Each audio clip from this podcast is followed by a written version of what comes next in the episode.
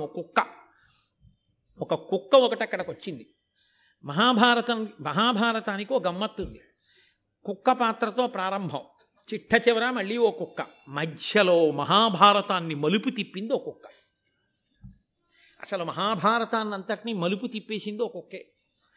ఏకలవ్యుడు కుక్క నోట్లో ఆరు బాణాలు కొట్టుండకపోతే భారతం ఓలా ఉండుండేది.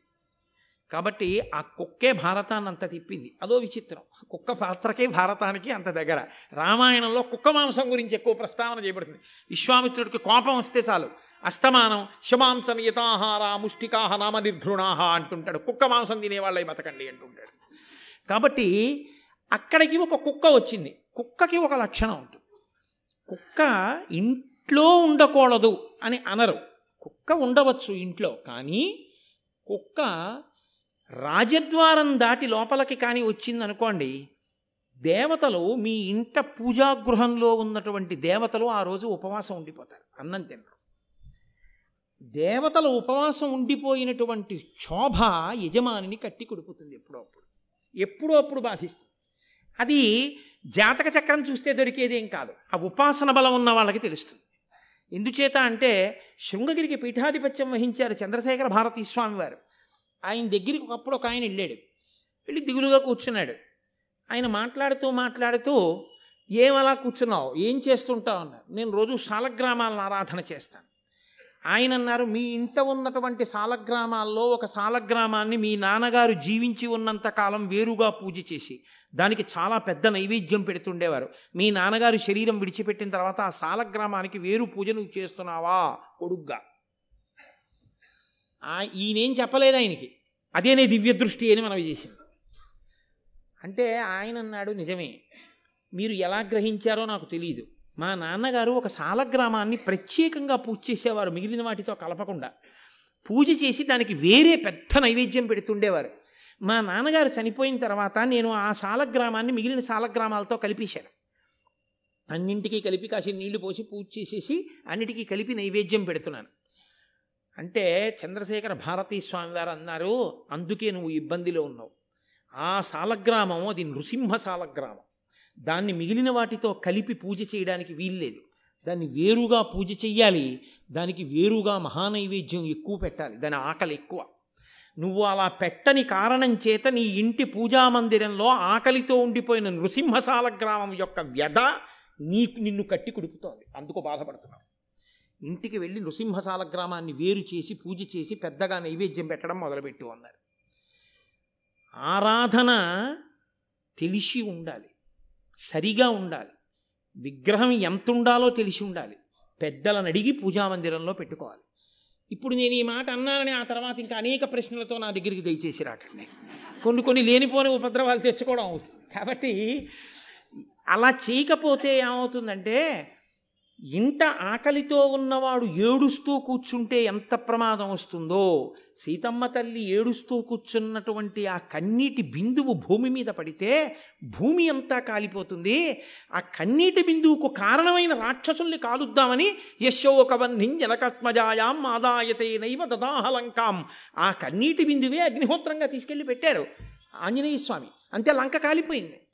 ఒక్కొక్కరి కన్నీటి బిందువు ఒక్కొక్కరి బాధ ఒక్కొక్కరి క్షోభ కట్టి కుడిపేస్తాయి. అది మీకు జాతక చక్రానికి కూడా అందేదిగా ఉండదు ఒక్కొక్క దోషం. అటువంటి దోషాన్ని పట్టగలిగిన వాళ్ళు మళ్ళీ ఒక మహాత్ముడైనటువంటి వాడు మాత్రమే తన అంతర్దృష్టి చేత తెలుసుకోగలుగుతాడు. అది అందరికీ సాధ్యం కాదు. అటువంటి మహాత్ములు అంత తేలిగ్గా అన్ని వేళలా లభ్యమై మన మన గురించి మాట్లాడడానికి అవకాశం ఉండవచ్చు ఉండకపోవచ్చు. కాబట్టి చేసే పని జాగ్రత్తగా చెయ్యవలసి ఉంటుంది. కాబట్టి మహాభారతంలో ఒక కుక్క గురించి ప్రస్తావన చేశారు అంటే అంత తేలికగా మీరు స్వీకరించకూడదు. కుక్క పరమ పవిత్రమైన ప్రాంగణమునందు ప్రవేశించరాదు. అది మీ పెంపుడు కుక్కవచ్చు కానీ మీరు భారతం వినడానికి రావచ్చేమో. దానికి వాకింగ్ అయిపోతుంది కదా అని దాన్ని పట్టుకుని గుళ్ళోకి మాత్రం రాదు.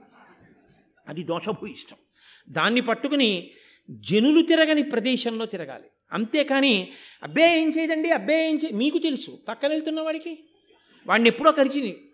వాడు అలాగే వెనకాల ఉంటాడు. అవతల ఏదో వెళ్ళవలసిన వేళ అయిపోతున్న దీని పక్క నుంచి ఎడితే కరుస్తుందేమో అని చెప్పుకోలేక నలుగురిలో దాని వెనకాతలే మెల్లగా వెడుతుంటాడు భయపడి. అయితే పక్క సందులోకి పోతాడు పనున్నా లేకపోయినా. ఈ రోడ్డు మీద తిప్పడం ఏంటి? ఎవరూ లేని చోట తిప్పాలి అలాంటి దాన్ని తీసుకెళ్తే. కాబట్టి సరే ఇప్పుడు మళ్ళీ నేను ఆ సివిక్ సెన్స్ అన్న దాని గురించి ఏం మాట్లాడతాను? అది వేరే విషయం. కాబట్టి కుక్క వచ్చింది ఆ యజ్ఞ ప్రాంగణంలోకి. అది దేవశూని దేవతల కుక్క. దేవతల కుక్క అయినా అది కుక్క. కదండి? కాబట్టి యజ్ఞశాల ప్రవేశం అది చేస్తుందేమో యజ్ఞభూమి ఎందరి తిరుగాడితే అపవిత్రమవుతుందన్న భావన చేత. ఎంతవరకు ఏది పవిత్రమో అంతవరకు పవిత్రం. ఏది దాటి వెళ్ళకూడదో అది దాటి వెళ్ళకూడదు. మా ఇంటి ముందు పోలేనండి నేను డబ్బు కట్టి వేయించుకున్న పోలేనండి నాకు పోల్ మీద ఫ్యూజ్ వేయడం వచ్చండి నేను ఇంట్లో ఫ్యూజులు అస్తమానం వేస్తుంటానండి ఎక్కి వేస్తానంటే పోల్ ఎక్కడానికి నిన్ను అనుమతిస్తారా? ఇవి నువ్వు పెట్టుకున్న రూలు నువ్వు డబ్బిచ్చి వేయించుకున్న పోల్ మీద ఎక్కడానికి నీకే అధికారం లేకపోతే వేదంలో చెప్పిన విషయాన్ని ప్రశ్నించే అధికారం నీకెక్కడుంది? కాబట్టి ఈశ్వర నిర్ణయం ఈశ్వర నిర్ణయమే. ఆయనే సృజించాడు సర్వభూతములను. కానీ జ్ఞానం వేరు ఆచారం వేరు అనుష్ఠానం వేరు. కాబట్టి ఇప్పుడు ఆ కుక్క యజ్ఞశాల ప్రాంగణంలోకి వచ్చింది అన్నది బహుశా కారణమై ఉండి ఉండవచ్చు. ఈ జనమేజీని యొక్క తమ్ముళ్ళు రాజకుమార్ వాళ్ళు సాక్షాత్ క్షత్రియులు రాజకుమారులు. గొప్ప పరాక్రమం ఉన్నవాళ్ళు శృతసేనుడు ఉగ్రసేనుడు భీమసేనుడు అని ముగ్గురు పేర్లు. బహుశా వాళ్ళ వంశంలో పూర్వం ఉన్న వాళ్ళ పేరు భీమసేనుడి పేరు కూడా పెట్టుకుని ఉన్నారులా ఉంది. వీళ్ళు ముగ్గురు కలిసి అది ఆ దేవతల యొక్క కుక్క అయినటువంటి సరమ అనబడేటటువంటి ఆడకుక్క యొక్క కొడుకు. ఓ చిన్ని కుక్క లేదా కుక్క పిల్ల మగ కుక్క పిల్ల అనొచ్చేమో. సారమీయము దాని పేరు. దాన్ని కొట్టారు. ముగ్గురు కలిసి కొట్టి తరిమారు. తరిమితే అది ఏడుస్తూ వెళ్ళిపోయింది వాళ్ళ అమ్మ దగ్గరికి. కుక్క పిల్లలు ఏడుస్తూ కుయ్యి కుయ్యిలాడుతూ తల్లి దగ్గరికి వెళ్ళవండి. అలాగే అది దేవశుని దగ్గరికి వెళ్ళింది. దేవతల కుక్క దగ్గరికి వెళ్ళింది. వెళ్ళి అది వాళ్ళతో చెప్పింది.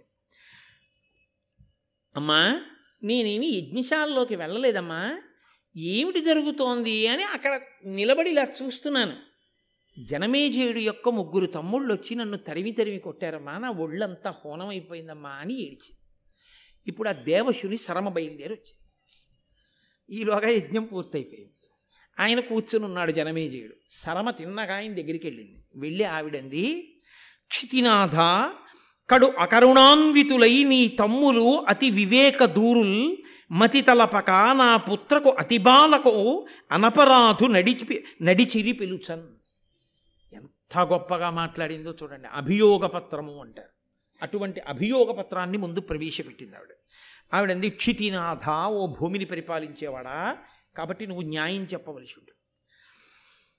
కడు అకరుణాన్వితులై దయలేని వారై నీ తమ్ములు అతి వివేక దూరుల్ వివేకమునకు దూరంగా బతుకుతున్నటువంటి నీ తమ్ముళ్ళు మతి తలపక ఆలోచించకుండా నా పుత్రకు అతిబాలకు నా కొడుకు చాలా చిన్నవాడు చిన్ని కుక్క అనపరాధు అదేం దోషం చేయలేదు. అది యాగశాల దగ్గరికి రాలేదు. అది ఎవరిని ముట్టుకోలేదు. దూరం నుంచి అలా నిలబడి చూసింది. అలా చూసిన కారణానికి వాళ్ళు వచ్చి ముగ్గురు కలిసి నీ తమ్ముళ్ళు దాన్ని వెంటాడి వెంటాడి కొట్టారు. అది దెబ్బలతో బాధపడుతూ నా దగ్గరికి వచ్చింది. రాజా నేను నీతో ఒక విషయం చెప్పి వెళ్ళిపోదామని వచ్చాను. నీ తమ్ముళ్ళు కొట్టారని కానీ నీ తమ్ముళ్ళని శిక్షించమని కానీ నేను అడగదలుచుకోలేదు. నేను ఒక్క మాట చెప్తాను విను. తగునిది తగదని ఎదలో వగవక సాధులకు పేదవారల కెగ్గుల్ ముగిచేయు దుర్వినీతులకు అనినిమిత్తాగమంబులైన భయంబుల్. ఎంత గొప్ప మాట చెప్పేసిందో చూడండి. తగునిది తగదని ఎదలో వగవక. ఈ పని చెయ్యొచ్చు ఈ పని చెయ్యకూడదు అని మనసులో ఆలోచన చెయ్యకుండా సాధులకు భగవంతుణ్ణి నమ్ముకుని బ్రతికేటటువంటి సాధు పురుషుల దగ్గర పేదవారల బలహీనులైనటువంటి వారి దగ్గర ఎగ్గుల్ముగి చేయు దుర్వినీతులకు వాళ్ళు ఏం చేస్తారులే అని భగవద్భక్తి కలిగినటువంటి వాడు ఓర్చుకుంటాడు. ఆయనే మారతాళ్ళే అని క్షమిస్తాడు. క్షమించాడు కదా అని ఆయన మీద తిరగబడినా బలహీనుడు కదా ఏం చేస్తాడులే అని వాళ్ళ జోలికెళ్ళినా ఒక ఫలితం ఉంటుంది రాజా. ఏమిటో తెలుసా ఫలితం? అనిమిత్తాగంబులైన భయంబుల్ కారణము లేని భయం కలుగుతుంది. ఇంత పెద్ద మాట చూశారండి? కారణం ఉండదు భయానికి. అంటే ఏదో ఒక కారణం మీకు అగుపించింది అనుకోండి మీరు భయపడతారు. అయ్యి బాబోయ్ ఇప్పుడు ఇలా చేస్తే ఏమైనా అవుతుందేమో అనుకుంటారు. రాత్రి పది గంటల వేళలో కటిక చీకట్లో పుట్టలు ఎక్కువగా ఉన్న ప్రదేశంలో చేత దీపం లేకుండా మీరు నడుస్తున్నారనుకోండి అమ్మో నేను ఏమైనా పావును తొక్కుతానేమో అని మీరు అనుకుంటారు. పట్టపగలు పదకొండు గంటల వేళ భానుగుడి జంక్షన్లో ఉన్న అపార్ట్మెంట్ థర్డ్ ఫ్లోర్ మెట్ల మీద త్రాచుపా ఉంటుందని మీరు ఊహిస్తారా? ఉంటుంది అని మీరు ఊహకు కూడా అందుతుందా? ముప్పై ఏళ్ళ నుంచి అక్కడ కాపురం చేస్తున్నారు. ఆఫీస్కి వెళ్ళిపోయే హడావిడిలో మీరు మెట్లు దిగుతున్నారు. పరిగెడుతున్న త్రాచుపాం మీద కాలేశారు. ఎక్కడి నుంచి వచ్చింది ఈ పాము? కారణం తెలియదు. ఎలా వచ్చింది అని మీరు అడిగారు అనుకోండి అందరూ ఏమంటారో తెలుసండి. అదేంటండి ఇక్కడికి పాము ఎలా వచ్చిందండి అసలు? అయిపోయి త్రాచుపావు రావడం ఏంటంటే అసలు ఎప్పుడు ముప్పై ఏళ్ళ నుంచి ఉంటున్నా ఇక్కడ పాము బురద పాము చూడలేదు ఎప్పుడు ఇక్కడ త్రాచుపాము ఏంటండి? పైగా సెకండ్ ఫ్లోర్ మెట్ల వరకు రావడం ఏంటి? ఇంతమంది ఇప్పుడే కదా తిరుగుతున్నాం. ఎలా వచ్చిందండి అసలు? అంటారా అనరా? ఇప్పుడు కారణం మీరు ఊహించగలరా ప్రమాదమునకు? ఎవరిని అడిగినా ఏమంటారంటే అరే చాలా ఆశ్చర్యంగా ఉందండి అనేవాడే కానీ కారణాన్ని చెప్పలేడు. ఇది ఎలా వచ్చిందో తెలుసా? ఇదిగో వెనక చేసిన కర్మకి ఫలితం ఆ పాము రూపంలో వచ్చేసింది. కారణం మనకు దొరకకుండా వస్తుంది సుమా. గ్రహించుకో రాజా వెళ్ళిపోయింది కుక్క. రాజు పురోహితుడిని వెతుక్కుంటూ వెళ్ళిపోయాడు అన్నారు. వ్యాస భగవానుడు నన్నయ్య భట్టు ఇది బాహ్యంలో వింటే ఏంటండి ఏదో అర్థమైనట్టు ఉంది అర్థం కానట్టు ఉంది ఏమిటో ఏదో పట్టి పట్టక దొరికి దొరకక చిక్కి చిక్కక అలా ఉన్నట్టుంది ఏమిటండి? అనిపిస్తుంది. దానినే ఉత్కంఠ అంటారు. ఉత్కంఠ అంటే ఉత్. ఇలా కంఠాన్ని పైకెత్తి చూస్తున్నాడు అనుకోండి అంటే దాని మీద అనురక్తి ఏర్పడింది అని గుర్తు. ఓ వంద మంది అలా గుండ్రంగా నించున్నారు అనుకో నేను మానా నేను వెళ్ళిపోవచ్చు ఆ మోటార్ సైకిల్ మీద ఒకసారి ఆపి స్టాండ్ వేసి ఇలా వచ్చి. పొడుగ్గా ఉన్నవాడు కాదు అలా చూడగానే ఏం కనపడదు. అని కాళ్ళు ఇలా ఇలా ఎత్తి ఎత్తి చూస్తుంటాడు ఉత్కంఠ. అంటే ఏమైందో తెలుసుకోవాలని. మహాభారత ప్రారంభంలో వ్యాస భగవానుడు నన్నయ్య గారు ఒక మనుష్యేతర పాత్రని ప్రవేశపెట్టారు. మనుష్యుడు కాదు శునకం. ఉత్కంఠ కంఠం ఇలా ఎత్తి చూసేటట్టుగా మనలో ఒక రకమైనటువంటి ఉత్సాహాన్ని తెలుసుకోవాలనేటటువంటి జిజ్ఞాసని పెంచారు. ఈ ఎత్తిన కంఠం ఎప్పటి వరకు ఉంచాలని వాళ్ళ ఉద్దేశం అంటే పద్దెనిమిదో పర్వం పూర్తయ్యే వరకు. అప్పటికి నీకు ధర్మం బాగా అర్థమైపోతుంది. అని అంటే నా ఉద్దేశం ఇలా ఉండిపోమ్మని కాదు. పద్దెనిమిది పర్వాలు ఎక్కడ దొరుకుతాయండి అని అర్జెంటుగా కొనుక్కొని చదవడం మొదలు పెట్టేసుకుంటారు. కాదు అది రచనా వైచిత్రి. అది జాతిని ధర్మం వైపు నడిపించాలనేటటువంటి ఋషి యొక్క ఆర్తి. దానికి రుణపడ్డాం మనం ఋషికి. తండ్రి తాపత్రయపడ్డట్టు తాపత్రయపడతారు వాళ్ళు. లేకపోతే వాళ్ళ కర్మ వాళ్ళకి ఎందుకు వచ్చినా కూడా ఇవన్నీ చెప్పడం. ఇందులో ఆంతర్యం ఏమిటో తెలుసా అండి? కుక్క సాధుప్రాణి తనంత తానుగా ఏం మీద పడిపోయి కరిచేసేటటువంటి ప్రాణి కాదు. యజమానిని నమ్ముతుంది మీరు దాని దగ్గరికి వెళ్ళి ప్రేమతో నిలబడ్డారు అని దానికి అర్థమైతే అది తోక ఊపి సంకేతిస్తుంది. లోకంలో కొన్ని ప్రాణులు మీ పట్ల ప్రేమతో ఉన్నాయో ప్రేమతో లేవో మీకు ఎప్పుడూ అర్థం కాదు. కొన్ని కొన్ని ప్రాణులు మీ పట్ల ప్రేమతో ఉన్నాయి అని తెలిసిపోతుంది. అలా తెలియడానికి అవకాశం ఉన్న ప్రాణుల్లో కుక్కొకటి అది తోక ఊపుతుంది. తోక ఊపితే చాలా తెలిసిపోతుంది. రెండు కుక్కని మీరు ప్రేమని అభివ్యక్తం చేయడానికి నేను నీ జోలికి వచ్చేవాణ్ణి కాను అని చెప్పడానికి మీరు బ్రహ్మణ్యో బ్రహ్మవృద్ బ్రహ్మ బ్రహ్మ బ్రహ్మ వివర్ధన అటువంటి మంత్రాలు ఏం చెప్పక్కర్లేదు. ఒక్క అక్షరం ఒత్తులైంది దూ దూ దూ అన్నారనుకోండి అది కూడా రాలేదనుకోండి. అంటే చాలు అది ఊరుకుంటుంది తోక ఊపేస్తుంది. అది కుక్కకున్న లక్షణం. కుక్క పోవాలనుకోండి చెయ్యి అంటే చాలిపోతుంది కదండి? అంతే కుక్కకున్న లక్షణం. దానికి ముగ్గురు రాజకుమారులు వెంటబడాలా?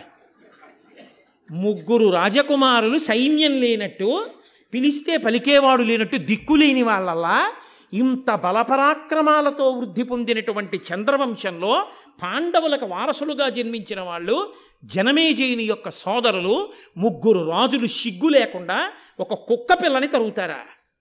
ముగ్గురు రాజులు తరమవలసినంత పెద్ద ప్రాణిండది? అది ముగ్గురు రాజులు పరిగెత్తుకొస్తుంటే కుక్క పిల్ల ఎదురు నిలబడుతుందని మీరు ఊహించ ఊహించగలరా? అది వెంటనే పారిపోతుంది. పారిపోతున్న కుక్క పిల్లని ముగ్గురు మూడు వేపుల నుంచి వచ్చి పారిపోవడానికి మార్గం లేకుండా చేసి కొడుతుంటే అది నన్ను వదిలిపెడితే బాగుండు బాబో అని కుయ్యో కుయ్యో కుయ్యో అని ఏడిచి ఏడిచి పారిపోతే అది తమ పరాక్రమం అనుకుని సంతోషపడిపోయి వెళ్ళి యజ్ఞభూమిలో కూర్చున్నవాడు ఈశ్వరుడు ఎందుకు క్షత్రియుడిగా పుట్టించాడో ఆ బల పరాక్రమాలతో ఎవరిని రక్షించాలో తెలుసుకోలేక ఎవరితో యుద్ధం చెయ్యాలో తెలియక అల్పప్రాణుల మీద ఇంత పరాక్రమాన్ని చూపించిన నీకు ఆ కుక్క ఎంత ఏడ్చిందో ఆ ఏడుపు యొక్క ప్రతిఫలంగా కారణం లేని ఆపద వస్తుంది. కారణం లేకుండా ఇంత బలం చూపించావు కాబట్టి. రాజా కట్టి కుడుపుతాయి నీకు చెప్పేవాడు లేడు. నీ ప్రవర్తనని ఎప్పటికప్పుడు దిద్దేవాడు లేడు. ఉండి ఉంటే ఇలా జరిగి ఉండేది కాదు. ఇది ఆ కుక్క హృదయం. దేవశుని అందుకు చెప్పింది ఈ మాట. కాబట్టి ఈ ఘట్టం కేవలం మహాభారతంలో ఆనాటిదని మీరు అనుకోకండి. మీరు సమాజంలో ఎప్పుడు ఎక్కడికి వెళ్ళి నిలబడండి మీరు ముగ్గురి మధ్య ఉంటారు ఎప్పుడు. ఒకటి మీకన్నా తక్కువ వాళ్ళు. రెండు మీతో సమానులు. మూడు మీకన్నా అధికులు. ఈ ముగ్గురితో కాకుండా నాలుగో వాడు మీకు ఉండడి ఏ ప్రాణి ముందు మీరు వెళ్ళి నిలబడినా ఒకటి మీతో సమానం ఉండాలి. రెండు మీకన్నా అధికమై ఉండాలి. మూడు మీకన్నా తక్కువై ఉండాలి. మీకన్నా తక్కువ ప్రాణి కనబడితే కలియబడడం. అధికారుల దగ్గర నుంచి ఉంటుంది ఈ లక్షణం. ఆయన పాపం ఎక్కువగా మాట్లాడేవాడు కాదు చెప్పిన పని చేసుకుపోతాడు. అంటే ఊళ్ళో పనంతా ఆయనకు అప్పచెప్తాడు. వాడు కాగితం ఇస్తే కలియబడతాడు. వాడు జోలికి వెళ్ళరు ఈ పరిస్థితి మీరు చూడటల్లా భారతం ఆనాటి నుంచి ఈనాటి వరకు ఉన్న వ్యవస్థలో దోషాన్ని తప్పు పట్టింది అందుకను కూర్చున్నది ఆ కుర్చీలో. ఎవడు చెయ్యవలసిన పనిని చేయించడానికి కూర్చున్నావు. నీ చేతకానితనానికి పని చేసేవాడా పాడవలసిన వాడు? కాబట్టి నీకన్నా తక్కువ వాడు కనపడితే కలియబడకూడదు. నీతో సమానులు కనపడితే వీడు వృద్ధిలోకి రావాలని కోరుకోవాలి. నీకన్నా అధికుడు కనపడితే ఈర్ష్య పడకూడదు వారు ఎంత సాధన చేస్తే ఈ స్థితిని పొందారో వారి దగ్గర తెలుసుకుని నేను కూడా ఆ స్థితిని పొందాలనుకోవాలి. పెద్దవారిని చూసినప్పుడు వచ్చే అసూయని పూజ్య భావనతో గెలవాలి. సమానుడి పట్ల వచ్చే ఉదాసీనత ఆ వాడు నేను సమానమే అన్న భావనని వీడు ఇంకా వృద్ధిలోకి రావాలన్న ప్రేమతో గెలవాలి. నీకన్నా తక్కువ వాడిని చూసినప్పుడు వాడే పాటి అనడం కాదు. వాడు కూడా ఈశ్వరుడి అనుగ్రహంతో ఒకనాడు సం గొప్ప స్థితిని పొందుతాడు. వాణ్ణి గౌరవించడం చేత నేను ఈ స్థితిలో నిలబడగలుగుతాను తప్ప వాణ్ణి అగౌరవపరిస్తే నేను దిగజారిపోతానని నువ్వు తెలుసుకుని ఉండాలి. ఈ మూడు లేని జీవితం అకారణమైన ఆపదల్ని తీసుకొచ్చి కూర్చోపెడుతుంది ఇంట్లో. అప్పుడు మళ్ళీ కనబడ్డ ప్రతి చోటికి వెళ్ళి అయ్యా నాకు ఆపదలు వస్తున్నాయండి నాకు కష్టాలు వస్తున్నాయండి నేను ఏమిటో ఇబ్బందుల్లో ఉన్నానండి అని చెప్పుకోవడం కాదు. నీ జీవితాన్ని దిద్దుకో నీ ప్రవర్తనని దిద్దుకో నీ నడవడి దిద్దుకో. నువ్వు భూతముల పట్ల భూతములు అంటే ప్రాణులు. ప్రాణుల పట్ల ఎలా ప్రవర్తించాలో నేర్చుకో. పరహితము చేయునెవ్వడు పరమహితుండగును భూత పంచకమునకున్ పరహితమే పరమధర్మము పరహితునకు నిదురు లేదు పర్వేందుముఖి అంటారు. భాగవతంలో పోతన గారు. నువ్వు భూతముల పట్ల ప్రేమతో ముగ్గురి పట్ల నువ్వు ఎలా ప్రవర్తించాలో అలా ప్రవర్తించడం నీకు వస్తే నీకు కారణము లేనటువంటి ఆపదలు రావు. కారణమున్న ఆపదలంటే చేసిన కర్మకి ఫలితం ఉంటుంది. ఎప్పుడో తెలియక చేసావు కానీ ఫలితం ఉంటుంది. ఇప్పుడు నువ్వు తెలుసుకుని ప్రవర్తిస్తున్నావు కాబట్టి అపదామపహర్తారం దాతారం సర్వసంపదాం. పాము కవలి కరవవలసిన వాడిని చీమతో కనిపించి ఈశ్వరుడు విడిచిపెట్టేస్తాడు. ఇప్పుడు వాడు మారాడు భక్తితో ఉన్నాడు. కాబట్టి వాడిని నేను చెనకనంటాడు. నమ శివాభ్యాం అశుభాపహాభ్యాం. ఈ ఈశ్వర కృప రావడానికి కారణం నువ్వు నీ ప్రవర్తన మార్చుకోకుండా నువ్వు కేవలం ఈశ్వరుడికి వెళ్ళి బిల్వదళాలు వేసినంత మాత్రం చేత ఈశ్వరుడు నిన్ను అనుగ్రహిస్తాడనుకోవద్దు. ఆ బిల్వదళాలు ఆయన సృష్టిలోవే నువ్వు గుర్తుపెట్టుకోవలసి ఉంటుంది. గభీరే కాసారే విశతి విజనే ఘోర విపినే విశాలే శైలే చ భ్రమతి కుసుమార్థం జడమతి. సమర్పీ చేతస్సరసిజమమానాథ సుఖేనావస్థాతుం జనహ నజానాతి కిమహో అంటారు. శంకర భగవత్పాదులు శివానందలహరిలో ఈశ్వరుడికి పట్టుకెళ్ళి నేను అది చేశాను ఇది చేశాను నువ్వు ఇవ్వడానికి నువ్వు కొత్తగా సృష్టించి తేలేదు ఈశ్వర సృష్టిలో ఈశ్వరుడికి ఇస్తున్నావు. దానికి నీ ప్రజ్ఞ ఏం లేదు నీకు పుణ్యం ఇవ్వడానికి ఆయన నీ చేత ఇప్పించాడంతే. నీ కొడుకు చేతిలో పది రూపాయలు నువ్వు పెట్టి అయ్యా నువ్వు ఈ పంతులు గారికి ఇవ్వరా అని నీ కొడుకు చేత ఇప్పిస్తే నేను ఇచ్చాను పది రూపాయలని నీ కొడుకు అంటే అది ఎంత అన్యాయమో? అలా ఈశ్వరుడు మారేదల మారేడు దళాలని సృష్టించి నీ చేతికి మారేడు దళాలు ఇచ్చి నా మీద బారైరా పుణ్యం ఇస్తారన్నాడు ఈశ్వరాయంత అనుగ్రహించి మారేడు దళాలని నిన్న రాత్రికి రాత్రి నా ఎందు ప్రేమ కలిగిన వారు ఎక్కడి నుంచో తెచ్చి మారేడు తెల్లవారేటప్పటికీ ఏకాదశి నాడు నీ దగ్గరికి వచ్చిన మారేడు దళోదకంతో అభిషేకం చేసి మారేడు దళాలు నీ మీద పూజ చేయగలిగాను. ఇది కదా నీ అనుగ్రహం అంటే. నాకు పుణ్యం కట్టబెట్టడానికి కావలసిన పరికరాన్ని నువ్వే అందించి నా చేత చేయించి నాకు పుణ్యం కట్టబెట్టావు. ఈశ్వర ఇది నీ అనుగ్రహం అని నువ్వు నిలబడి ఆ ప్రేమని నువ్వు సమస్త భూతములకు పంచిపెట్టిన నాడు ఈశ్వరుడు పరమ ప్రశాంతుడై ఘోర రూపాన్ని దాల్చకుండా నీ పట్ల అనుగ్రహాన్ని వర్షించి సంతోషిస్తాడు. అందుకే బలవంతుడైన వాడు ఎవరి పట్ల ఆ బలాన్ని ప్రదర్శించాలి? అంటే బలహీనులైనటువంటి వారిని చెనకుతున్న వాళ్ళని నిగ్రహించడానికి ఉపయోగించాలి తప్ప బలహీనులైన వారిని చెండడానికి తన బలాన్ని ఉపయోగించకూడదు. నీకు జీర్ణమయ్యే శక్తి ఉంది. ఉంది కదా అని అదే పనిగా తినేయకూడదు. నీ శరీరానికి ఎంత కావాలో అంత మాత్రమే పుచ్చుకోవాలి. నీకు ఈశ్వరుడు నోరిచ్చాడు కదా అని ఏది పడితే అది మాట్లాడకూడదు. ఏది వేదమును సమర్థిస్తుందో అది మాత్రమే మాట్లాడాలి. దుస్తర్కాస్తు విరంజతాం అంటారు శంకరాచార్యుల వారు. దుస్తర్కం చేయడానికి నోరు ఉపయోగించకూడదు. వేద ప్రమాణాన్ని నిలబెట్టడానికి నోటిని ఉపయోగించాలి. కాబట్టి నీ బలాన్ని ఎలా ఉపయోగించాలో అలా ఉపయోగించాలి. ఈశ్వరుడు ఇచ్చాడు కదా అని నీ ఇష్టం వచ్చినట్టు నువ్వు ప్రవర్తిస్తే ఈశ్వరుడు కూడా కారణం లేని ఆపదనిస్తాడు. తగినంత కారణం లేకుండా నీ బలాన్ని ఉపయోగించి ప్రాణులను చెనకావు కనుక. అప్పుడు కారణం తెలియదు. జనమే జయ. ఈ ఆపదాని గుండెలు బాదుకుంటావు? వెళ్ళి జాతక చక్రం చూపిస్తేను చెయ్యి చూపిస్తేను చూసి చెప్పడానికి ఏం ఉండదు. గ్రహాలన్నీ ఉండవలసిన స్థానంలో ఉంటాయి. నువ్వే లేవు. ఉండవలసినటువంటి ప్రవర్తనలో కాబట్టి కారణం లేని ఆపద రాకుండా ఉండాలంటే తగినంత కారణం లేకుండా నీ బలాన్ని ప్రయోగించే స్థితి నుంచి నిన్ను నువ్వు రక్షించుకో. నేను కాదు కదా చేసిందంటావేమో? క్షితినాథ నీ రాజ్యంలో ఉన్నవాళ్ళు చేసే తప్పులకి రాజుగా నువ్వే బాధ్యుడవు. కాబట్టి నువ్వు నువ్వు ఈ వ్యవస్థని చక్కబరచవలసిన పూచి నీ మీద ఉంది లేకపోతే ఆపదల పాలవుతావు. చంద్రవంశంలో పుట్టావు. ధర్మాత్ముడివి. నాలుగు మంచి మాటలు చెప్పాలనిపించింది. నేను ఊరుకోవచ్చు కానీ ఆపద వస్తుంది ఇంకా ఇంకా ఇలాంటి తప్పులు జరపకుండా మంచి మాట చెప్తే మంచివాడవైతే వింటావు. మంచితనం నీలో లేకపోతే వినీత వినేయ అంటారు శంకరాచార్యుల వారు విని మార్చుకునే సంస్కార బలం నీకు లేకపోతే అహంకారం అడ్డొచ్చి తిరగబడతావు. అది నీ పతనమునకు హేతు అవుతుంది. కాబట్టి నువ్వేం చేస్తావో నీ ఇష్టం నీ సంస్కారానికి వదిలేశానన్నది శేషం. పైకి చెప్పకుండా పూర్తి చేసి ఇంత చిన్న పద్యాన్ని మాత్రమే చెప్పి ఇంత చిన్న పద్యాన్ని అనగా ఒక గొప్ప సూక్తిని. అది ఆనాడు భారతంలో జనమేజీయుడికి కాదు. ఆనాటి నుండి ఈనాటి వరకు సనాతన ధర్మంలో ఉన్న మనకందరికీ కూడా హితమును చెప్పడమే. అందుకే మహాభారతంలో చెప్పని ధర్మం లేదు. భూతకారుణ్యము అన్నదానికన్నా ధర్మం ఇంకా లోకంలో లేదు. అందుకే మొట్టమొదట మాట్లాడుతూనే మహాభారతంలో ఈ భూతకారుణ్యమునకు సంబంధించిన ఘట్టంతో ప్రారంభం చేశారు. కాబట్టి జనమేజయుడి ఆస్థానంలో జరిగినటువంటి ఈ విశేషాన్ని నీకు నేను వివరణ చేశానయ్యా అన్నారు. అన్న తర్వాత మహానుభావుడైనటువంటి జనమేజయుడు ఆలోచించాడు. ఆయన వెంటనే పురోహితుణ్ణి అన్వేషిస్తూ బయలుదేరాడు. ఈ పురోహితుణ్ణి అన్వేషిస్తూ బయలుదేరడము అన్న ఘట్టం ఒక్క భారతంలో ఇక్కడే కాదు. పాండవులతో ఒకనకొకప్పుడు మీకు ఆదిపర్వంలోనే ఒక చోట వస్తున్నప్పుడు నేను పూర్తిగా వివరణ చేస్తాను. ఒక గంధర్వుడు చెప్తాడు మీకు పురోహితుడు లేని కారణం చేత ఇలా ఇబ్బందులు కలుగుతున్నాయి పురోహితుణ్ణి ఎంచుకోండి అంటాడు. కాబట్టి జనమేజయుడు వెంటనే పురోహితుణ్ణి నిర్ణయించుకోవడానికి బయలుదేరాడు. పురోహితుడు అన్న మాటకు అర్థం ఏమిటో తెలుసా అండి? పురము యొక్క హితమును కోరువాడు. రాజు ప్రజా సంక్షేమాన్ని కోరి తన భుజబలంతో రక్షిస్తాడు.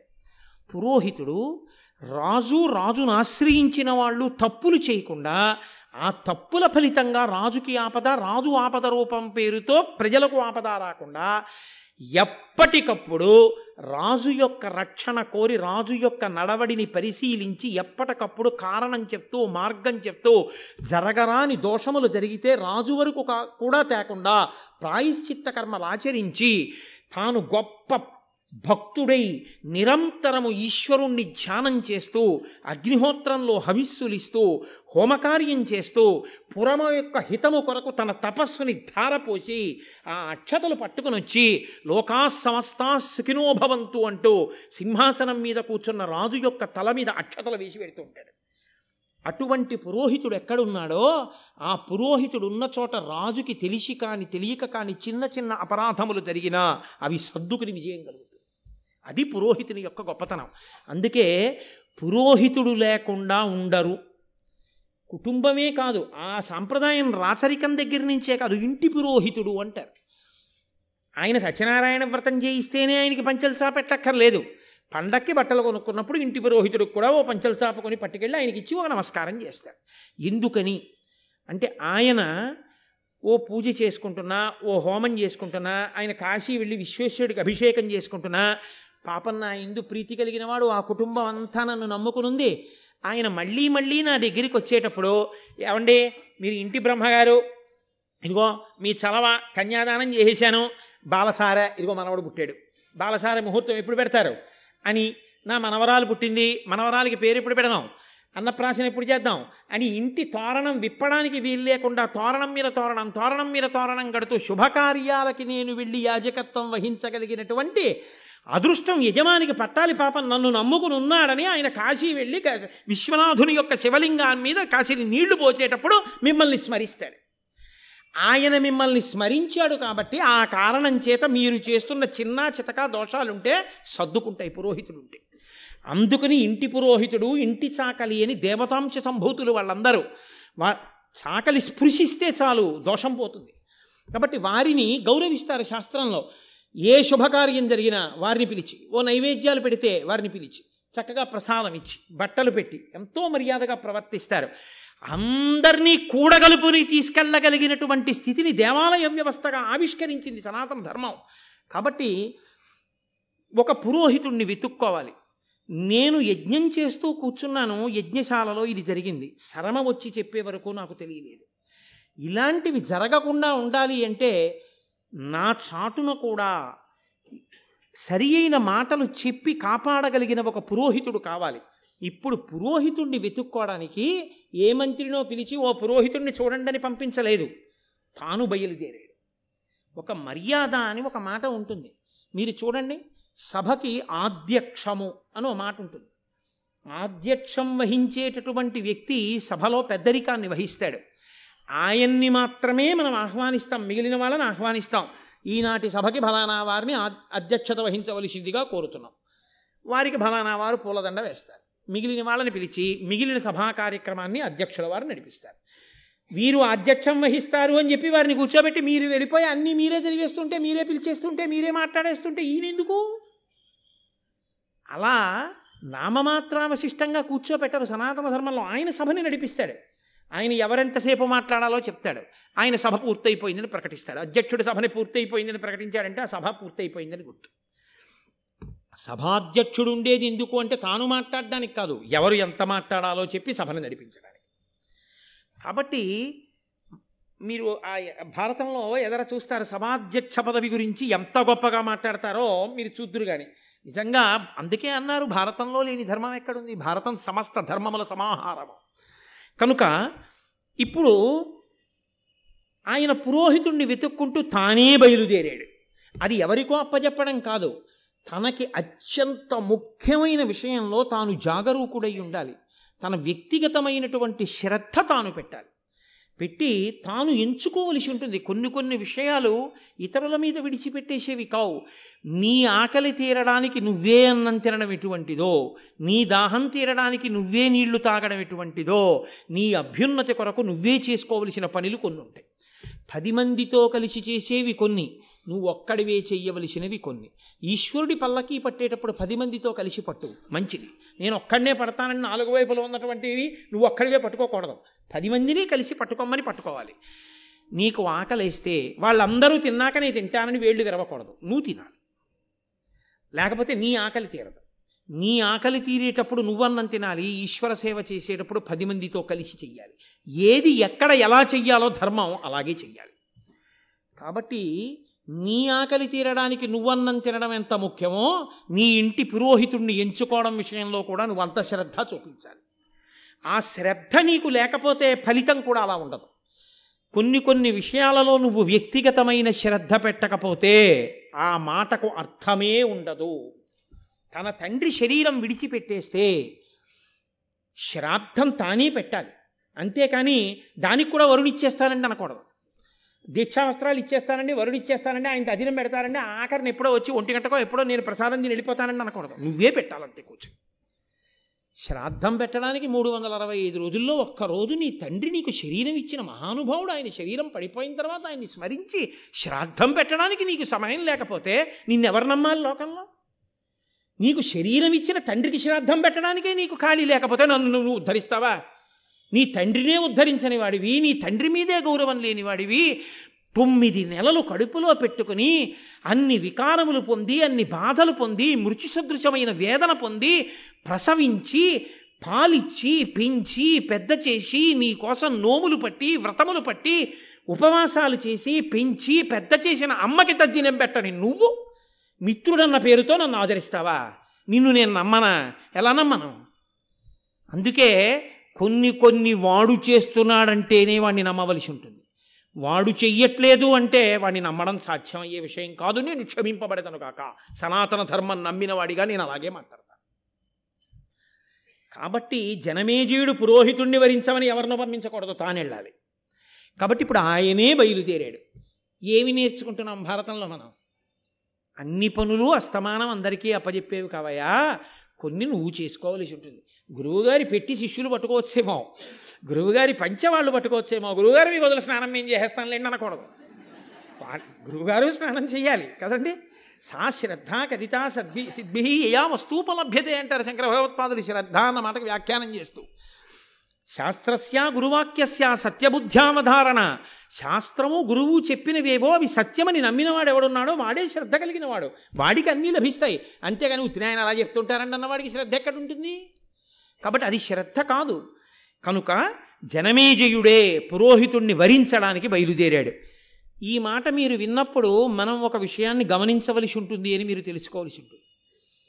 మన ఇంట్లో మన పిల్లని కన్యాదానం చేసేటప్పుడు మహాసంకల్పం అని ఒకటి చెప్తారు. ఆ మహాసంకల్పం చెప్పేటప్పుడు మాట్లాడకూడదు కన్యాదాత. కన్యాదాత మాట్లాడితే ఆ మహాసంకల్పం వల్ల వచ్చే ఫలితం పోతుంది. అందుకే పెళ్ళి చేసేటప్పుడు వేదిక మీద ఎక్కువ మందిని కూర్చోపెట్టవద్దు అని చెప్తారు కారణం అదే. ఎందుకని అంటే నిష్కారణంగా లేక లేక లేక లేక పుట్టిన ఒక్క పిల్ల. ఆ పిల్ల వల్ల తాను ఏడు తరాలు తరించాలి ఇప్పుడు. అంత గొప్ప వేదిక వేదిక. దాని మీద ఎందుకు అందరు? నిజాయితీతో మీరు ప్రసన్నమైన హృదయంతో ఆలోచిస్తే ఎనభై నాలుగేళ్ళు వచ్చాయి. మోకాళ్ళు వంగవు. కూర్చోలేరు మంచిదే నేను కాదంటలేదు. ఎదురుగుండా కుర్చీ వేసి కూర్చోండి వేదిక మీద ఎందుకు కుర్చీ? అక్కడ సర్వమంగళాదేవతని పెట్టి పూజ చేస్తున్నారు. మీరు చెప్పులతో వేదిక ఎక్కితే దానికి ఏమిటి ఫలితం? ఆ కన్యాదాత ఏమైపోవాలి? శ్రద్ధ. ఎక్కడ ఎలా ఉండాలో అలా ఉంటేనే శ్రద్ధ. లేనిది శ్రద్ధ కాదు తంతు అంతే. మీకు ఇంత పెద్ద ఫలితాన్ని ఇక్కడి నుంచి మినపగింజలు పేర్చుకుంటూ సూర్యమండలానికి పోతే ఎన్ని మినపగింజలుంటాయో అన్ని వేల సంవత్సరములు నేను సూర్యమండలమునందుండేను కాక ఇంత ఫలితాన్ని ఇప్పుడు కన్యాదానం చేయిస్తున్నవాడు బ్రహ్మస్థానంలో కూర్చున్న బ్రహ్మగారు. నీకు ఊళ్ళో ప్రతి పనికి మాలిన వాడిని పిలవడానికి కారెక్కి వెళ్ళి పిలుచుకొస్తావా? బ్రహ్మస్థానంలో ఉన్నవాడిని పిలవడానికి మాత్రం ఫోన్ చేసి అయ్యా మీరు పెళ్ళికి వచ్చేస్తారు కదా? ఏడింటికి వచ్చేయండి? అంటావా? ఏమిటి శ్రద్ధ నీది? నువ్వు వెళ్ళాలి. నువ్వు వెళ్ళి వారికి వస్త్రం పట్టుకెళ్ళి వారికి ఇచ్చి నమస్కరించి అయా ఇలా పిల్లల్ని కన్యాదానం చేద్దాం అనుకుంటున్నాను. మా మీరు మా ఇంటి బ్రహ్మ. మీరు దగ్గరుండి ఈ కార్యాన్నంతటినీ శుభప్రదంగా నడిపించాలి. చక్కగా నన్ను అభ్యున్నతి పదంలో నిలబెట్టండి. కన్యాదానం చేయడం వల్ల నేను దశ పూర్వేషాం దశాపరేషాం పది తరాల ముందు పది తరాల తర్వాత తరిస్తారు. అపురూపమైనటువంటి అవకాశం ఉన్నదొక్క పిల్ల. ఆ కన్యాదానం దాటితే ఇహ చేయడానికి అధికారం లేదు. కాబట్టి నాతో మర్యాదగా కన్యాదానం చేయించండి అని వేడుకోవలసింది ముందెవరిని బ్రహ్మస్థానంలో కూర్చున్న వాళ్ళని. యాభై ఆరు మాటలు మగపెళ్ళి వారింటికి వెళ్ళడానికి నీకు ఖాళీ ఉంది. అయిందానికి కాందానికి మాట్లాడడానికి నేను మన్నింపబడేదను కాక నీకు బ్రహ్మస్థానంలో ఉన్నవాడిని వెళ్ళి వరించి నమస్కరించి రావడానికి నీకు ఖాళీ లేదా? రామాయణం చదవండి. వశిష్ఠుడైతే ఎలా వరించాడు? మహాభారతం చూడండి జనమేజయుడైతే పురోహితుడిని ఎలా వరించాడో? నీ అభ్యున్నతి కావాలనుకున్నప్పుడు బ్రహ్మస్థానంలో కూర్చున్నవాడు దోషం చేసినా నీ శ్రద్ధ వల్ల నీకు ఫలితం వచ్చేస్తుంది. నువ్వు శ్రద్ధగా కూర్చోగలిగి ఉండాలి నువ్వు ఇచ్చే గౌరవం నువ్వు ఇవ్వగలిగి ఉండాలి. కాబట్టి మహానుభావుడు జనమేజీయుడు స్వయంగా బయలుదేరాడు. బయలుదేరి ఆ నదీ తీరంలో చూస్తున్నాడు. ఎందుకు నదీ తీరం దగ్గరికి వెళ్ళాలి? కావాలంటే ఏం ఊళ్ళల్లోకి వెళ్ళి వెతుక్కోకూడదేమిటి కాదు. నదీ తీరము ఎక్కడున్నదో అక్కడ పర్ణశాలలు వేసుకుని ఉంటారు. ఎందుకని అంటే తెల్లవారుజామునే వెళ్ళి ఆ నదిలో స్నానం చేసుకుని మధ్యాహ్నం వెళ్ళి స్నానం చేసి సంధ్యావందనం చేసుకుని సాయంకాలం వెళ్ళి స్నానం చేసి సంధ్యావందనం చేసుకుని ఒకటికి పది మార్లు ఆ పవిత్ర నది ఎందు స్నానం చేస్తూ సంకల్పం చెప్పుకుని చక్కగా వచ్చి కూర్చుని నీరు ఎక్కడ ఉంటుందో అక్కడే ధర్మకార్యాచరణ సాధ్యం అవుతుంది ఆచమనం చెయ్యాలి అన్నీ బాగున్నాయి. ఇచ్చిన విడిది అద్భుతమైన విడిది. బయట నుంచి మినరల్ వాటర్ బాటిల్ తెచ్చుకుంటేనే నీళ్ళు ఒక్కటే దొరకవు. స్నానం కూడా ఉండదు. ఎందుకది? పక్కన నది ప్రవహిస్తోంది. చాలు నువ్వు తరించిపోయావు. అందుకే బాలకాండలో రాముడు విశ్వామిత్రుడితో కలిసి వెళితే మహానుభావ బ్రహ్మన్ గురువర్య ఇక్కడ దగ్గరలో నది ప్రవహిస్తోంది. మీరు ఇక్కడ ఎవరికి ఎక్కడ ఆవాసం ఇవ్వాలో తెలిసి ఉండాలి. ఎవరి హృదయాన్ని బట్టి వాళ్ళకి ఇవ్వాలి. కాబట్టి ఆ నదీ తీరంలో ఉంటారు మహాత్ములు. ఆ అనుష్ఠానం తెలుసున్న వాళ్ళు. వాళ్ళు ఆ అనుష్ఠానం అంటే ప్రాణం వాళ్ళకి. వాళ్ళ మనసులు పరిపక్వమై వాళ్ళు చేసిన సత్కర్మల చేత రాజ్యాన్ని ప్రభువుని రక్షించాలని కోరుకుంటారు. ఎందుకని కోరుకుంటారు? అదొక ధర్మ విశేషం మళ్ళీ. ఒక్కొక్కరికి ఒక్కొక్క లక్షణం. క్షత్రియుడు మంచం మీద చచ్చిపోకూడదు భూమి మీద చచ్చిపోకూడదు అంది శాస్త్రం. ఆయన యుద్ధభూమిలో చచ్చిపోయిన నాడే ఆయన జన్మకి సార్థకత అంది. ఆయన మాంసం తినవచ్చు అంది. ఎందుకు తినవచ్చు అంది ఆయన్ని? ఆయనకి బలం ఉండాలి. ఆయనకి బలం ఎందుకు ఉండాలి? నేను భారతం కాలం నాటి విశేషాలని మీకు వివరణ చేస్తున్నాను. ధర్మం ఎప్పటికీ ధర్మమే. తప్ప ఈనాడు అలా యుద్ధాలు చేయమన్నది నా ప్రతిపాదన కాదు. కాబట్టి ధర్మం అలాగే మాట్లాడుతుంది. మాంసం తిను దోషం లేదు. రామచంద్రమూర్తి తిన్నారు దోషం లేదు. ఎందుకు మాంసం తిన్నాడు? శరీరము బలంగా ఉండాలి. ఇప్పుడు ఈ బలంగా ఉన్న శరీరం ఏం చెయ్యాలి? బలహీనుడైన వాణ్ణి చెనకుతున్న బలవంతుణ్ణి చెనకడానికి బలం ఉపయోగించాలి. కాబట్టి ఇప్పుడు అతను యుద్ధభూమికి వెళ్ళాలి. యుద్ధభూమిలో బలహీనుల్ని పాడి చేస్తున్న వేరొక బలవంతుణ్ణి చంపే ప్రయత్నంలో తాను చచ్చిపోయినా తన స్వధర్మంలో తాను చచ్చిపోయాడు. అందుకే వీరస్వర్గం ఇచ్చామన్నారు. తప్ప హింసని ప్రోత్సహించి కాదు. లోకధర్మాన్ని నిలబెట్టడం కోసం. కాబట్టి ఇప్పుడు ఇటువంటి వారందరూ నది ఒడ్డున ఎందుకుంటారు? వారెప్పుడు ఒకటి కోరుకుంటుంటారు బలవంతుడై ధర్మాత్ముడై యజ్ఞయాగాది క్రతువులు చేస్తూ లోకాన్ని రక్షించాలని కోరుకునే రాజు పది కాలాలు బతికుండాలని కోరుకుంటారు. అటువంటి వాడు అయ్యా తెలిసో తెలియకో దోషాలు జరిగిపోతున్నాయి. రేపు కారణం తెలియని ఆపద వస్తుంది ఎవరు రక్షిస్తారు? కాబట్టి నువ్వు పురోహితుడిగా వచ్చి నన్ను కాపాడాలని అడిగితే రాగలిగినటువంటి హృదయ సంస్కార బలం ఉన్నవాడు అక్కడ ఉంటాడు. అక్కడ వెతుక్కోవాలి. ఎక్కడ ఇది వెతుక్కోవాలో అక్కడ వెతుక్కోవాలి. అంతేగాని ఒక వస్తువు కోసం ఇంకో చోట వెతకూడదు కదా. కాబట్టి నది ఒడ్డుకెళ్ళాడు అంటే ఏ మహాత్ములు ఉండే చోటుకి వెళ్ళినప్పుడు ఎక్కడ ఎలా ప్రవర్తించాలో ఎలా వెతుక్కోవాలో ఎలా మాట్లాడాలో దేని వలన నువ్వు అభ్యున్నతిని పొందుతావో నీకు దొరికే ఒక వస్తువు నీ జన్మని ఎలా తరింపచేస్తుందో ఒక్కొక్కనాడు మహాభారతం మీకు వివరణ చేస్తుంది. నాకు వివరణ చేస్తుంది. కదండి? ఇలా మహాభారతం ఎప్పటికయ్యే నాదిపరం ఒకటైనా. కాబట్టి సరే ఎప్పుడైతే ఏక శబ్ద సమ్యజ్ఞాత సృష్ట ప్రయుక్త స్వర్గే లోకే కామదుగ్భవతి ఒక్క మాట సంతోషంగా చెప్పుకున్నది సమస్త కామ్యములను వర్షిస్తుంది. ఆయన అక్కడ ఉండేటటువంటి మునిపల్లె మునిపల్లె అంటే అక్కడ ఎవ్వరూ కూడా సౌకర్యముతో పెద్ద భోగములతో కూడినటువంటి ప్రాంగణములను కట్టుకున్నవారు ఉండరు అంటే రక్షణ వ్యవస్థ ధీటుగా ఏర్పాటు చేసుకున్నవారు ఉండరు వైదికముగా ఉంటాయి అక్కడ ఉన్నవి వైదికముగా అంటే మీరు ఒక్కటే గుర్తుపెట్టుకోవాల్సి ఉంటుంది. ఇప్పట్లో మీకు వెంటనే అర్థమైపోవాలి అంటే ఆర్సీసీతో స్ట్రక్చర్స్ లాంటివి ఉండవు అని మీరు గుర్తుపెట్టుకోవాలి. అంటే రాతితో చేసిన నిర్మాణములు కానీ మట్టిని కాల్చి చేసిన నిర్మాణములు కానీ వాళ్ళకు ఉండవు పల్లెటూరు అన్న చోట చూడండి అన్ని పాకలు పందిళ్ళు ఉంటాయి. వాళ్ళు ఏం చేస్తారు? మట్టి పృథివీ శివస్వరూపం. దాన్ని కాల్చరు. సనాతన ధర్మంలో మట్టిని కాల్చడం గొప్ప దోషం. కాల్చిన మట్టితో కూడిన ఇంటిలో ఉండడం అంతకన్నా దోషం. అందుకే పూర్వం అందరూ ఏం చేసేవారంటే వెదురు బద్దలు నాటి పచ్చిమట్టిని కలిపి ఆ పచ్చి మట్టిని మెత్తి గోడలుగా చేసుకుని ఇప్పుడు పిట్టగోడలు ఎంత ఉంటాయో అంత ఎత్తు గోడలు కట్టుకుని దాని లోపలికి చూస్తే ఎత్తుకుపోవడానికి ఏమి ఉండవు. ఆయన బాగా వేదం చెప్పిన చోట ఇచ్చిన పెద్దంచు పంచోట ఆరేసుకుని మురిసిపోతుంటాడు అంతే.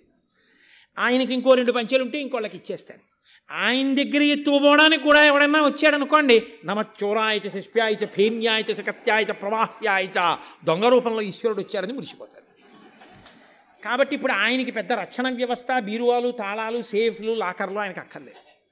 ఓ దండెం మడిబట్ట. పెరట్లో నదీ స్నానం. ఇంట్లో వెదురుతో చేయబడినటువంటి ఒక పూజా మందిరం దాని మీద ఈశ్వరుడు. ఆయనకి నాలుగు కుండలు వాటిలో నీళ్ళు. ఓ ఆవు దాని పాలు పెరుగు నెయ్యి. అంత పు ఆ అరణ్యంలో ఉండేటటువంటి వాళ్ళు వచ్చి ఆయనకి నమస్కారం చేసి పంతులు గారు అభిషేకం చేసుకోండి అని ఇచ్చిన తేనె. దొరికిన రెండు పళ్ళు. గుండె నిండా ఈశ్వరుడు. వాళ్ళు సంతోషంగా. పిట్టగోడం తెత్తుమట్టి దాని మీద వెదురు కర్రలు పైన ఆకులతో ఆచ్ఛాదన చుట్టూ దేవుడి యొక్క మూర్తులు అదంతా చక్కగా సున్నంతో పెట్టినటువంటి అందమైన ముగ్గులు ఇంటి ముందంతా కూడా ముగ్గులు చుట్టూ కట్టిన తోరణాలు ఎంత అందంగా ఉందో. వింటుంటే మనం అలా ఉంటే బాగుండేమో అనిపిస్తాం కదా? కాబట్టి మునిపల్లె అంటే వాళ్ళు అటువంటి వైదిక జీవనమునందున్నవారు. అంటే చదువుకోవడం ఒకటి చేసేదొకటి కానివారు. చదువుకున్నదేదో అలాగే జీవిస్తున్నవారు. కదూ? అటువంటి వారు అనుష్ఠానమునందున్నవారు అనుష్ఠాన పర్యంతమునందు ధర్మము కలిగిన వారు కాబట్టి రాజుని రక్షించడం కోసం తన యొక్క మంత్రశక్తిని ధారబోయ్యగలిగినటువంటి ఉదారుడు పురము యొక్క హితమును కోరగలిగిన వాణ్ణి అక్కడ వెతుకుతున్నాడు ఆయన మునిపల్లి వెతకగా వెతకగా శృతశ్రవసుడు అనబడేటటువంటి ఒక వృద్ధ బ్రాహ్మణుడు ఆయనకి లభించాడు.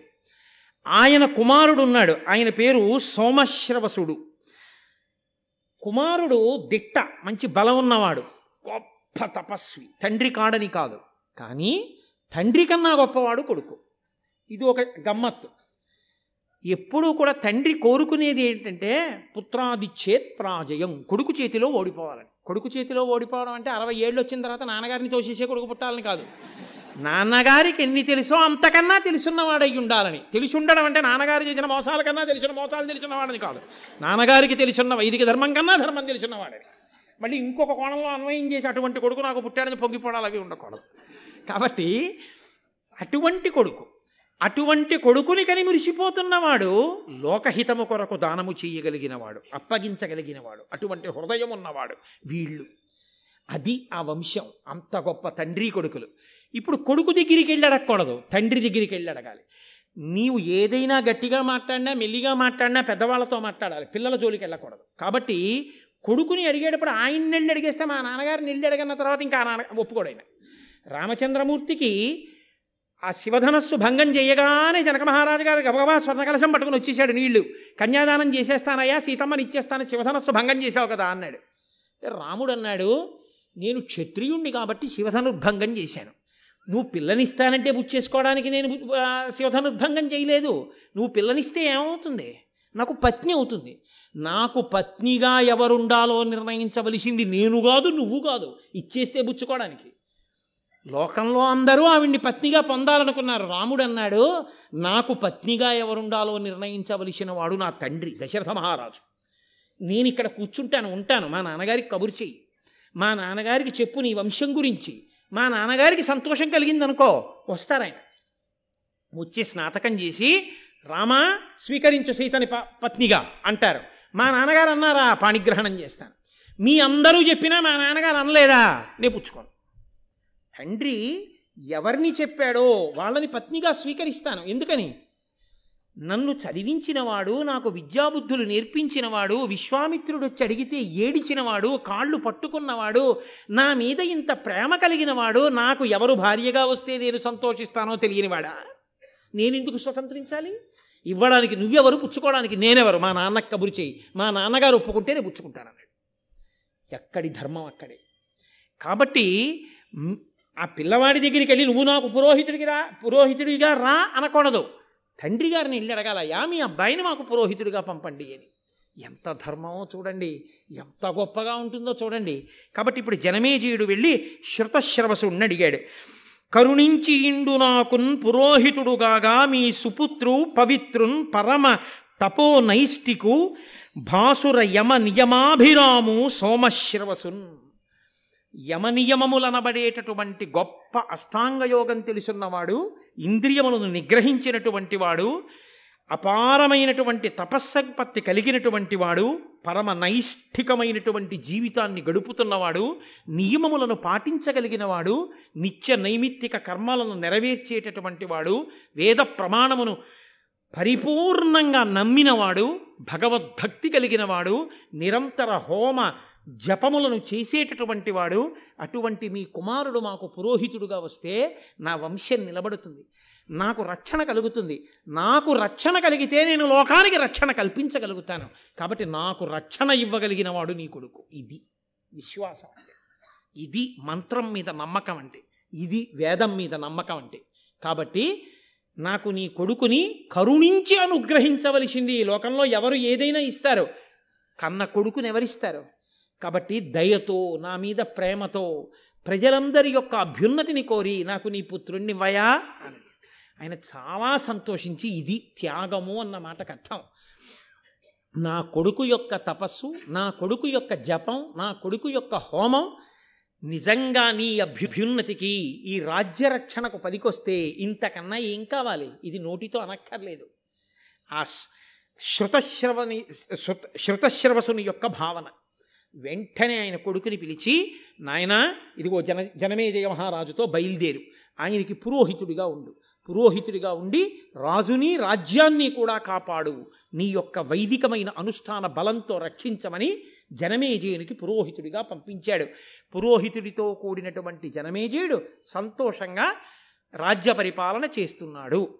అన్న దగ్గర ఇవాల్టి ఉపన్యాసాన్ని ఆపి రేపటి రోజున అత్యద్భుతమైనటువంటి ఆఖ్యానం ఉదంకోపాఖ్యానము అంటారు.